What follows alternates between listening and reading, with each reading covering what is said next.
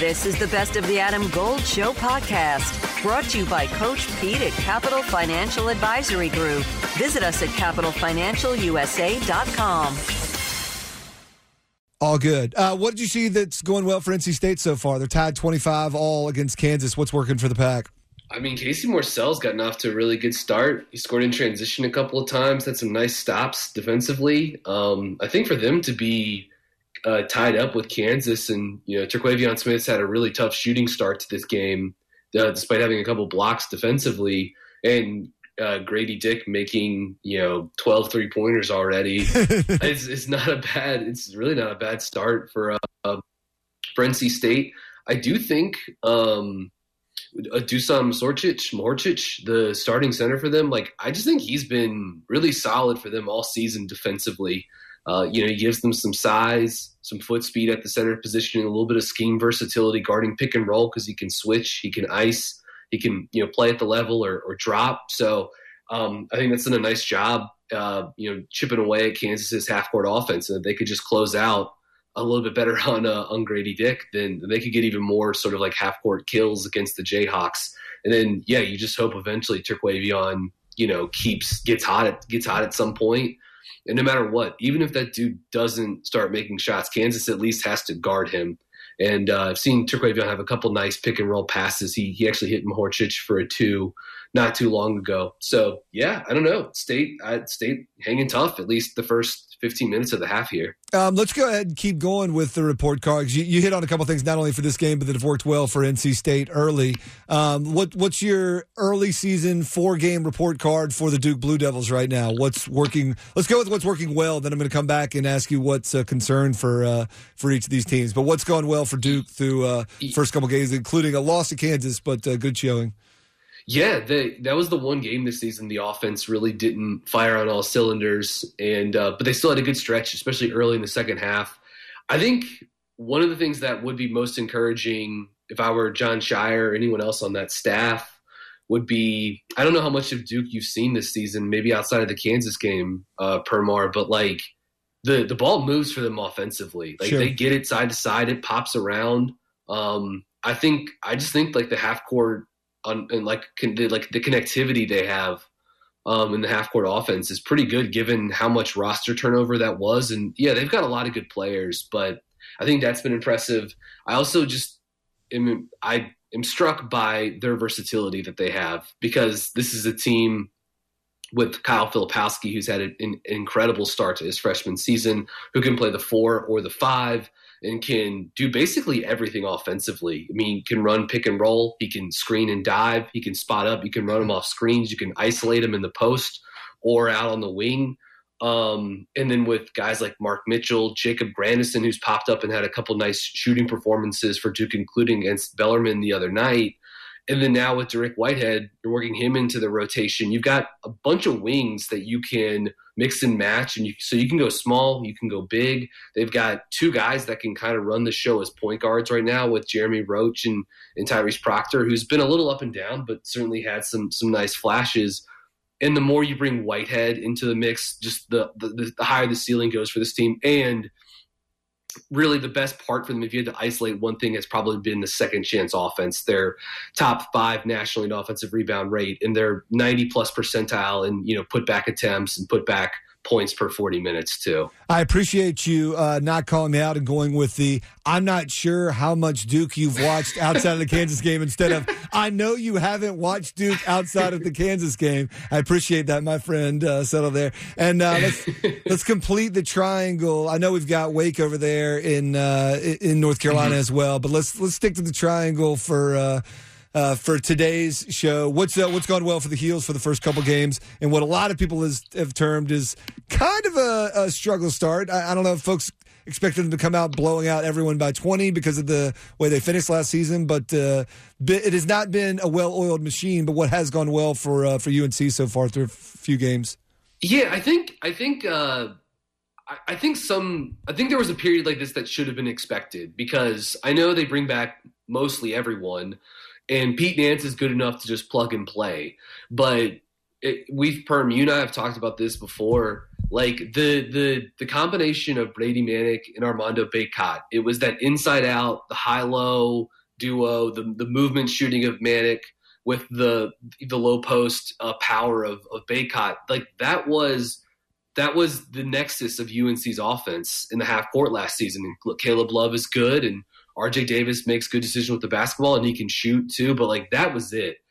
And you know, look, Nance has had a nice start to the season. Like he's been arguably the team's best player, I think, in some regards, and he can shoot not as well as Manek, But you're just they're gonna have to replace that and kind of figure out what the flow looks like for them in the half court. I think they'll find it, to be clear, because they're they're experienced and really talented. Like that you can usually bank on those two things. I know Bacot maybe hasn't been like amazing, amazing start the season, but I think he's been pretty awesome. I mean, he's drawing fouls at a crazy rate. He's blocking shots. He's been a monster on the glass for them.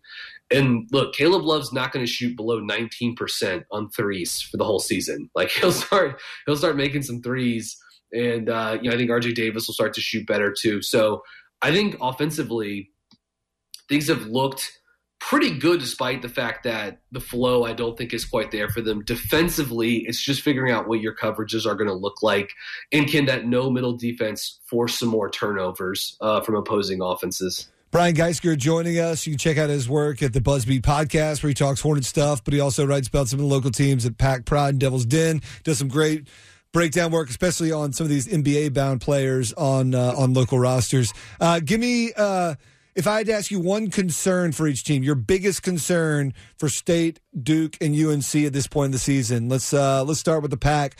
Uh, who uh, I was going to give you a score update, but I'll do it in a second when they cut away from Seth Greenberg. The Pack, who trails by six uh, here. Uh, what's your biggest concern for them this season? Yeah, I think it's. I just think it's. um it's defense, you know, like that, which has kind of been that's been when they've struggled underneath Kevin Keatts, like that's been the issue. Offensively, they've been reliably pretty good, even during some of the more lean seasons. Um, you know, I, I do think you got to figure out what does the cover, what do the coverages look like when DJ Burns is in at center and Horchich is on the bench. Um, you know, can Terquavion Smith, who's again, I think he had a nice defensive first half against Kansas here, but he's had some issues guarding the ball at the point of attack, and you know he can space out off the ball. And Terquavion's awesome, and he's carrying a huge load for them offensively, so you're going to expect some of that. But I think for the most part, State has the ability to be a pretty good offense. They're playing with pace. They've shot a good number. They're targeting the right spots on the floor generally. I would just like to figure out where does the defense stabilize at? Can this be a top 75 defense? If so, State could be pretty good this year. If this ends up being, you know, an outside the top 100 defense, then you know it maybe becomes a little bit uh, problem more problematic. Biggest concern for Duke. Um, I think right now it's just like making sure they can get to the free throw line a little bit more offensively. Like it would Hmm. kind of surprise you. Um, I know it's just a five game sample, and I do think with Whitehead coming back at you know six seven projected top ten pick wing that can get downhill, draw contact. I think he'll help out a lot in that regard. Um, and but right now Filipowski is really the only guy that's drawing fouls for them. So I would be trying to figure out ways to get Dereck Lively involved a little bit more. Like he's at 10% usage rate right now. And, and like he's a defender. Like that's his thing. But I'd like to find the way to get him involved in some more roles, get him going downhill a little bit more, and then just kind of figuring out who's going to be the guy for them to create rim pressure in late games. They've got lots of good options, so maybe it's a by committee approach, but I'll be kind of curious to figure out. Like by the end of last season, it was Paolo, right? And so where do things settle in this season with a with a you know it's a good problem to have, but a pretty crowded kind of like playmaking room uh, with uh, with Duke. And what about UNC? Biggest concern there is not Armando Bacot like like uh, some of the fans, but uh, what's, Yeah. what's your biggest concern? Yeah, I'm not worried about Armando. Man, the guy knows what that guy knows what he's about. He's like one of the most self-aware players Yes. I, I think in the you know in the country, and also he's incredibly good at basketball.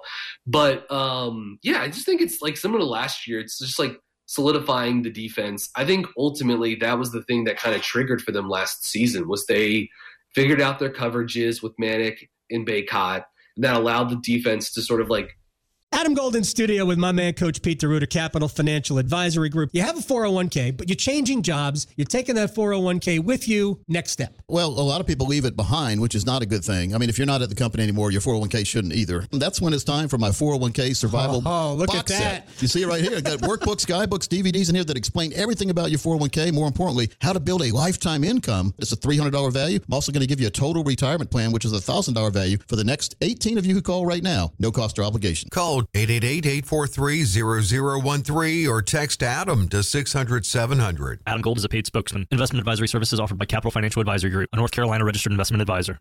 Develop its floor, and then the offense was already pretty good, and you know you saw the team kind of take off. So I would say nailing, similar to State, it's just like nailing down the defense, making sure that's good.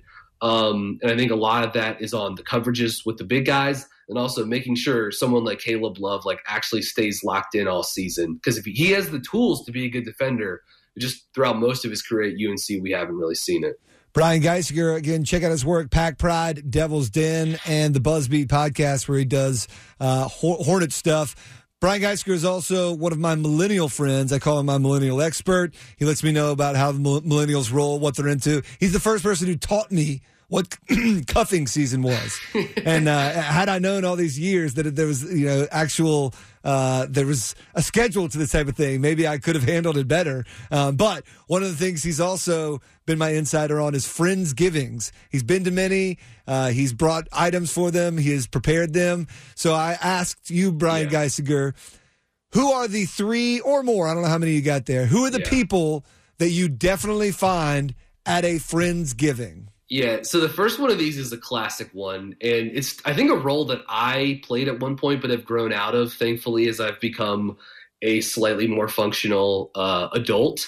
But that is guy who um, you know doesn't you know it's a potluck dinner, right? But the guy who shows up with like the, the, the drinks or something that's not prepaid, you know, like a bag of chips or something like that, and like you know feels like their contribution is on par with everyone else. Yes, actually took took time out of their day to buy ingredients and, and bake something. So that is like that is a, a go to. There's going to be as long as you have enough people, one person there is definitely going to be playing that role. Okay, the next one, and this is a newer one, per Permar. Okay, I like it. But as you've maybe seen, uh, sports gambling becoming you know a little quasi legal yes. here in the United States of America there is going to be someone there. It, it, it, used to be guy talking about his fantasy football team. Now it's guy talking about bets that he has on the game that night. Like gotcha. if there's someone that's got some app up on their phone and is talking about um you know, is talking about, you know, how up or how down they are or some dumb bet they lost the other day. So like those two are given one of those is is an old timey classic. The other one is more, a little more, more modern. A, a, little more modern. Sure. Yep, yep. Absolutely, absolutely. And then the main thing though, the main thing is you got to have the like the the person that that literally holds the entire thing together is you got to have one friend uh, that's willing to host the thing. And Permar, my friends who used to host Friendsgiving, they all have they a lot of them have young kids now. Mm. Uh, so we don't have we don't do Friendsgiving. Yeah, no, that's, that's a thing. And and like you probably when you had Friendsgiving, like you texting your other friends about like God, why like why are these guys bringing this up three months early or whatever? Like why are they why are they being so precise? Like you complained about them and now you're like, yeah. now look at this. So you don't yeah. have the. I like to call that person the program director. In my in my life, I try not to in my friend group be seen as the program director. There are times where I will like if I'm going to go all in and seize the program director role and be like, this is what's going on, right? I will do it, but I try and avoid being labeled the program director in my friend group for fear of feeling the burden of having to to do that all the time. But uh, no, yeah. I, I totally feel you. So to all the program directors out there in your friend group who hold the fr- friendsgiving, we yes, you're uh, there is some sub friendsgiving text group that is complaining about you being kind of anal and starting the you know the planning thread too early or having some dietary need but ultimately You are appreciated. The Friendsgiving literally would not happen without you. Exactly. Yes. Salute the MV, the real MVP. Thanks, Brian Geisinger. Uh, have a, hey, uh, you don't have to tell me where you're headed. I'll text you later. But have Yeah. a great Thanksgiving uh, wherever you go. I know you'll be spending it with family and uh, and probably friends as well. Um, we'll talk to you after Thanksgiving, my man. Yeah, same to both, same to you, Perm, same to you, Victoria, and to all everyone out there who does celebrate. Uh, yeah, have a good holiday. Cool, man. Talk to you soon. Yeah. Career driven individuals ready to unlock your potential? Discover William Peace University's School of Professional Studies. Our classes are tailored for the working professional. Attend class on your terms with our online sessions and choose from various start dates throughout the year. Dive into a curriculum designed for success. Every class is a stepping stone that takes you closer to your career goals. Take one or more classes, it's in your hands. Elevate your career with William Peace University's School of Professional Studies. Dive deeper at williampeace.info slash SPS. Your journey begins here.